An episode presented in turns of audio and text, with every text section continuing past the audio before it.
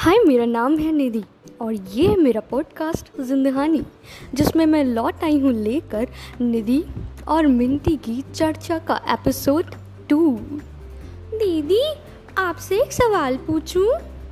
हाँ मिंटी, पूछो, लेकिन सवाल ढंग का होना चाहिए, तभी पूछना। अब सवाल ढंग का है या नहीं, ये तो पूछने के बाद ही पता चलेगा ना? हाँ ये भी है। बड़ी तेज़ होती जा रही हो, क्या बात है? वैसे तुम्हारा लास्ट सवाल भी मुझे याद है हाँ। चलो फिर भी पूछो।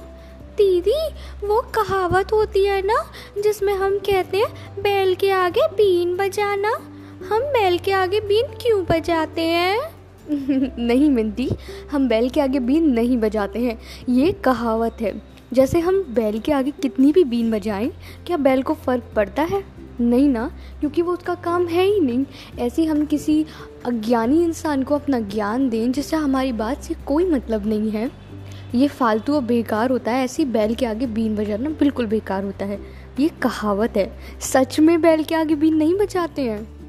अच्छा तो हम बैल के आगे बीनी क्यों बजाते हैं? हम सांप को चारा भी तो खिला सकते हैं ना? हाँ वो बात भी सही है। हम हमेशा बैल को ही क्यों बलि का बकरा बनाते हैं? सांप को चारा भी तो खिला सकते हैं ना? बिल्कुल सही बात कही। अगर आपको भी मेरी और मिंती की ये बात सही लगी तो हमें बताइएगा ज़रूर।